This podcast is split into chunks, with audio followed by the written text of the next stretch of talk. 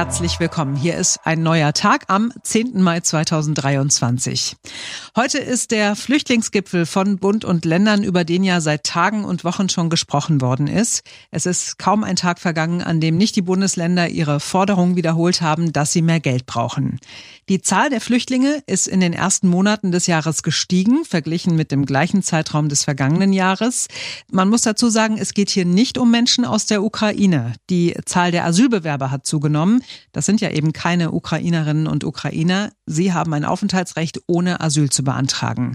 Aber eben weil so viele Menschen aus der Ukraine bei uns Zuflucht gefunden haben, wird es eng in den Städten und Gemeinden.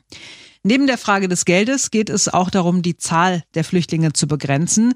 Brandenburg und Sachsen wollen sich außerdem dafür einsetzen, dass wieder Passkontrollen an den Grenzen zu Tschechien und Polen eingeführt werden. Wir haben mit Brandenburgs Innenminister Michael Stübgen über seinen Vorschlag gesprochen. Hier ist unser Gespräch. Einen schönen guten Morgen, Herr Stübgen. Guten Morgen, Herr Schubert.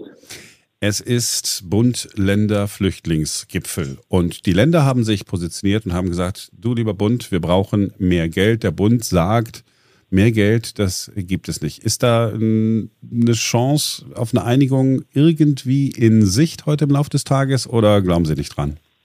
Also ich hoffe, sonst wird die Auseinandersetzung, weiter, äh, Auseinandersetzung weitergehen. Denn ähm, der Bund darf uns in dieser Flüchtlingskrise vor allen Dingen die Kommunen nicht hängen lassen. Und ich erwarte schlichtweg, wie alle anderen Ministerpräsidenten auch, dass der Bund sich ähnlich engagiert, wie das 2015, 16 bis 2021 der Fall war. Und äh, wir brauchen ein System, das der Bund seine Unterstützung an dem Zugang der Flüchtlinge orientiert und nicht an Pauschalzuweisungen, die jeweils zu niedrig sind, weil die Flüchtlingswelle sich viel größer entwickelt. Warum entwickelt sich eigentlich die Flüchtlingswelle äh, so, wie sie sich im Moment entwickelt? Also das hat auch was damit zu tun, ähm, äh, wie unsere Kommunen belastet sind. Wir haben im letzten Jahr äh, äh, über 1,5 Millionen Flüchtlinge in Deutschland aufgenommen, mit ukrainischen Kriegsflüchtlingen. Äh, in Brandenburg alleine sind 40.000 Flüchtlinge angekommen, davon allerdings über 30.000 ukrainische Flüchtlinge. Das heißt, unsere Kreise und Kommunen haben hervorragendes geleistet, um die Menschen unterzubringen, zu versorgen, Schule, Kita und alles sicherzustellen. Aber die Kapazitäten kann man nicht einfach weiter ausweiten. Wir haben es jetzt seit Sommer letzten Jahres mit einer neuen Balkanroute zu tun und seit ungefähr acht Wochen äh, hat Belarus seine Tore wieder geöffnet und organisiert Flüchtlingsströme, die insbesondere direkt nach Brandenburg und nach Sachsen kommen. Und in diesem Fall muss der Bund mehr tun, als prognostiziert worden ist an Belastungen äh, im Ende des letzten Jahres. Und da sagen Sie, wir müssten die Grenzen für diese Flüchtlinge dicht machen. Ja, und zwar ist das auch äh, gemacht worden 2015.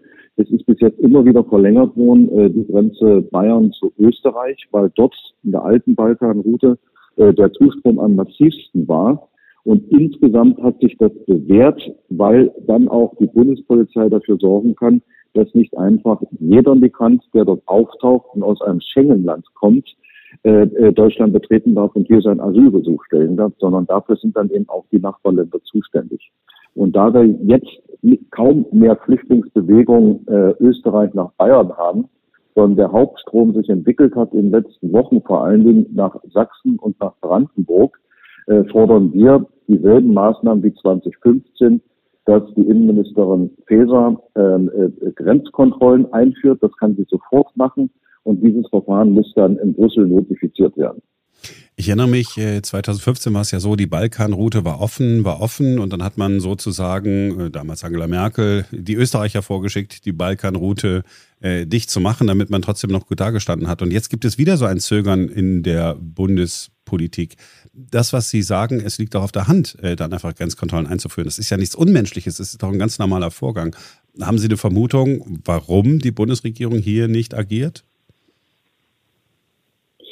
Ich vermute, dass es Probleme in der Ampel gibt, sich darauf einigen zu können. Ich habe natürlich Verständnis. Der Bund kann sowas nicht machen, ohne vorher die Polen kontaktiert zu haben. Ja, das sehe ich ja alles ein.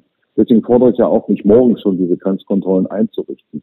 Aber der Hauptgrund ist, dass leider wie in vielen anderen Fragen, insbesondere der Migrationsproblematik, sich der Ampel nicht einig ist und schlichtweg nicht handelt. Wenn es Kontakte nach Polen gibt, ähm, Brandenburg hat ja traditionell äh, gute Kontakte äh, nach Polen. Auf äh, Seite, auf, auf der polnischen Seite ist doch sicherlich auch eine Bereitschaft da, die Grenzen dann zu schließen, wenn man weiß, dass man, ich sage es jetzt ganz salopp, die Menschen nicht mehr los würde, oder nicht?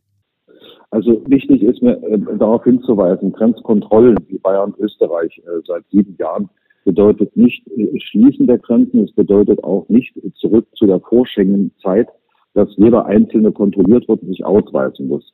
Äh, es wird in Bayern von der Bundespolizei Stichproben gemacht. Äh, teilweise werden mal alle kontrolliert und es gibt auch mobile Teams, die an kleinen Grenzübergängen gelegentlich auftauchen. Also es geht vor allen Dingen darum, den Schlepperorganisationen die Arbeit schwerer zu machen und ihre Arbeit auch verlustreicher zu gestalten, dass wir mehr Schlepper, ähm, äh, mehr Schlepper festnehmen können und der Strafverfolgung zuführen können. Ähm, also äh, wie gesagt, es geht nicht um Schließung der Grenzen. Natürlich ist es in Polen so wie damals auch in Österreich. Ähm, nahezu kein Flüchtling, der über Belarus kommt, will in Polen bleiben. Ähm, die wollen alle nach Deutschland. Und ähm, das, wir müssen natürlich mit den Polen auch vereinbaren, dass sie an ihrer Außengrenze mehr tun müssen, um diesen Zustrom äh, zu begrenzen. Und das würden Sie sicherlich tun, wenn sozusagen der Druck größer wird. Ist jetzt mal ähm, eine, eine Vermutung.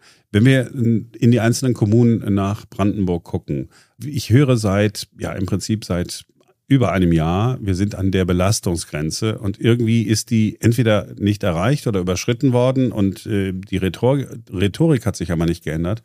Ist denn tatsächlich irgendwann einmal Schluss, dass Menschen einfach wirklich nicht mehr untergebracht werden können? Ähm, ja, aber genau diesen Zustand äh, möchten wir und das äh, möchten alle Landräte und Bürgermeister und ich als Innenminister natürlich vermeiden, dass wir äh, äh, Turnhallen schließen müssen, um dort Notunterkünfte einzurichten, äh, Zeltstädte aufbauen müssen äh, und andere Einrichtungen schließen müssen und Flüchtlinge in Notunterkünften unterbringen müssen. Das Problem ist, wir wollen es verhindern, deswegen weise ich seit über einem halben Jahr auf diese Überbelastung hin, wir müssen zu einer Migrationsbremse kommen, denn ein weiterer Zustrom von Flüchtlingen wie im letzten Jahr können unsere Kommunen nicht verkraften, ohne Notmaßnahmen zu machen. Natürlich werden wir Flüchtlinge irgendwie versorgen und in Zelten äh, vorübergehend unterbringen können. Aber dann sind wir auch nicht in der Lage, an, auch nur ansatzweise Integrationsleistungen zu verkaufen. Wir haben ein Problem, äh, durch Überforderung äh, kommen wir in einen Notstand. Warum ist das in Deutschland so? Warum ist Deutschland ein Land, äh, wo es so, so schwer ist, ähm, auszuwählen, wer ins Land kommt? Das hat äh, sicherlich mit unserer Geschichte zu tun, aber andere Länder sind deutlich rigoroser. Wir müssen gar nicht äh, äh, ähm, über die USA sprechen, aber es werden Grenzen geschlossen für Menschen, von, von denen man sagt, okay, ähm, ihr, ihr habt überhaupt keine Wahrscheinlichkeit, hier jemals äh, Asyl zu bekommen, also dürft ihr nicht einreisen. Warum ist das in Deutschland so? Also unser Asylsystem ist, äh, das ist äh, historisch bedingt, äh, ist ein sehr liberales System und es ist sehr, sehr stark verrechtlicht. Äh, grundsätzlich stehe ich dazu, weil es ist, äh, es ist nun mal so, wenn jemand einen Asylanspruch dokumentiert hier in Deutschland, dass er das Recht hat auf ein anständiges Verfahren und Prüfung dessen, ähm, äh, ob er, ob er einen Asylgrund hat. Aber natürlich ist es auch so, dass sehr viele kommen, die keinen Asylgrund nachweisen können. Und die Systematik äh, der Rückführung dieser Flüchtlinge, dieser Migranten, funktioniert schon deshalb nicht, weil die meisten Herkunftsländer nicht kooperieren. Das heißt, äh, die Forderung des Bundeskanzlers jetzt, wir sollten stärker abschieben, geht deshalb ins Leere, weil wir nicht in der Lage sind, zurückzuschieben. Die äh, Herkunftsländer kooperieren nicht. Und das ist der Ansatzpunkt, wo auch die Bundesregierung ihre Arbeit schuldig bleibt. Es muss mit diesen Ländern da auch hart verhandelt werden. Äh, wir haben mit allen afrikanischen Ländern Freihandelsabkommen, das halte ich für richtig. Wir geben Wirtschaftshilfe in alle afrikanischen Länder, das halte ich genauso für richtig. Und wir haben sehr liberale Widerregime mit den afrikanischen Ländern. Das bedeutet aber auch, dass diese Länder ihrer völkerrechtlichen Verpflichtungen nachkommen müssen. Und wenn die das nicht tun, muss auch härter durchs Außenministerium, aber auch durchs Kanzleramt mit diesen Ländern geredet werden. Und wenn sie nicht ihre völkerrechtliche Pflicht wahrnehmen, dann müssen wir auch zu Gegenreaktionen, Widerhebel oder auch Einfrieren von Wirtschaftshilfe notfalls kommen. Die Innenministerin hat einen Kurswechsel hingelegt vor einigen Tagen und hat gesagt, ähm, sie findet es nun äh, doch richtig, dass an den EU-Außengrenzen ähm, über Asylverfahren entschieden wird, oder zumindest eine erste Stufe, eine erste Prüfung dort vorgenommen äh, wird. Ist das ein Vorschlag, von dem Sie sagen, ja, das ist genau der richtige Weg? Ja, und zwar von Anfang an, denn die schwedische Ratspräsidentschaft hat schon im Januar äh, dieses Ziel und dieses Konzept vorgelegt, was über Monate von der Bundesinnenministerin blockiert worden ist, dass sie jetzt einschränkend sagt, ja, dieser schwedische Vorschlag, den müssen wir umsetzen, halte ich für richtig und jetzt muss das aber auch schnell passieren. Schnell bedeutet äh, am besten noch in diesem Jahr, wenn es geht. Also das europäische Verfahren ist relativ kompliziert. Ich bin schon mal sehr zuversichtlich, dass äh, dieser, diese vier Verordnungen äh, vor drei Wochen durch den Liebeausschuss heißt er, das ist sozusagen der Innen- und Migrationsausschuss des Europäischen Parlaments gegangen ist, also positiv votiert worden ist. Jetzt äh, finden die Triloge statt, also zwischen Regierung, äh, Kommission und Parlament. Ähm, also ich halte es für sehr, sehr wichtig, ähm, dass diese Verordnungen in Kraft treten können, noch vor der Europawahl. Denn nach der Europawahl dauert es dann wieder Monate, bis das neue Parlament, die neue Kommission etc. etc. wieder handlungsfähig ist. Also im günstigsten Fall noch dieses Jahr, spätestens allerdings im Frühjahr des nächsten Jahres. Gucken wir noch äh, einmal auf den heutigen Tag äh, und äh, das Treffen von ähm, Bund und Ländern. Die Länder sind sich ja weitestgehend einig, ist mein Eindruck zumindest, was, was das Finanzielle angeht. Über die Dinge, über die wir jetzt gerade eben gesprochen haben, werden die auch auf dem Flüchtlingsgipfel, wenn es nach Ihnen geht, noch einmal thematisiert? Also ich hoffe ja. Ähm, der, mein Ministerpräsident unterstützt mich mit meiner Forderung. Dasselbe macht auch der sächsische Ministerpräsident. Ähm, äh, wir haben noch Vorbesprechungen. Ähm, also ich hoffe, dass das auch klar äh, formuliert wird.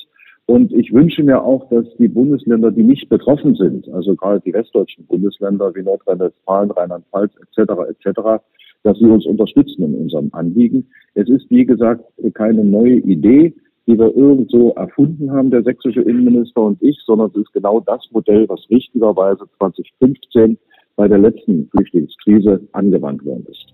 Herr Stübkin, ich danke für das Interview und danke für Ihre Zeit. Ich danke Ihnen, Herr Schubert. Ja, und das war's für heute. Wir sind sehr gerne morgen wieder für euch da, denn dann ist wieder ein neuer Tag.